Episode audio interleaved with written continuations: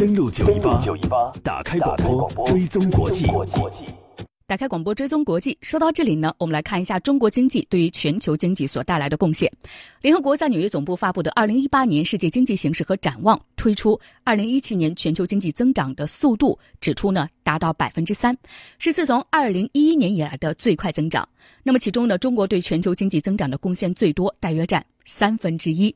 中国经济在全球经济内始终保持着最优胜的表现，成绩亮眼。在二零一七年，中国同样没有让世界失望，频超预期的经济数据、亮点纷呈的增长动能、力度不减的全球贡献，让外媒纷纷感叹中国的经济活力令人倍感振奋。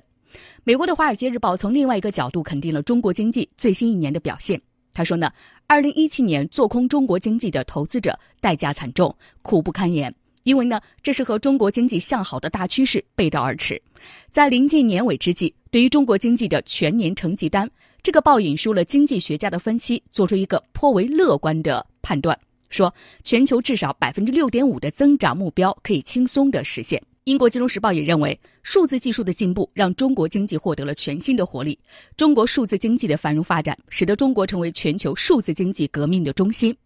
这个报引述麦肯锡全球研究所的数据显示，全球总共有二百六十二家独角兽企业，也就是估值在十亿美元以上的初创企业。那么其中呢，三分之一都在中国，这就是数字技术所释放的经济活力。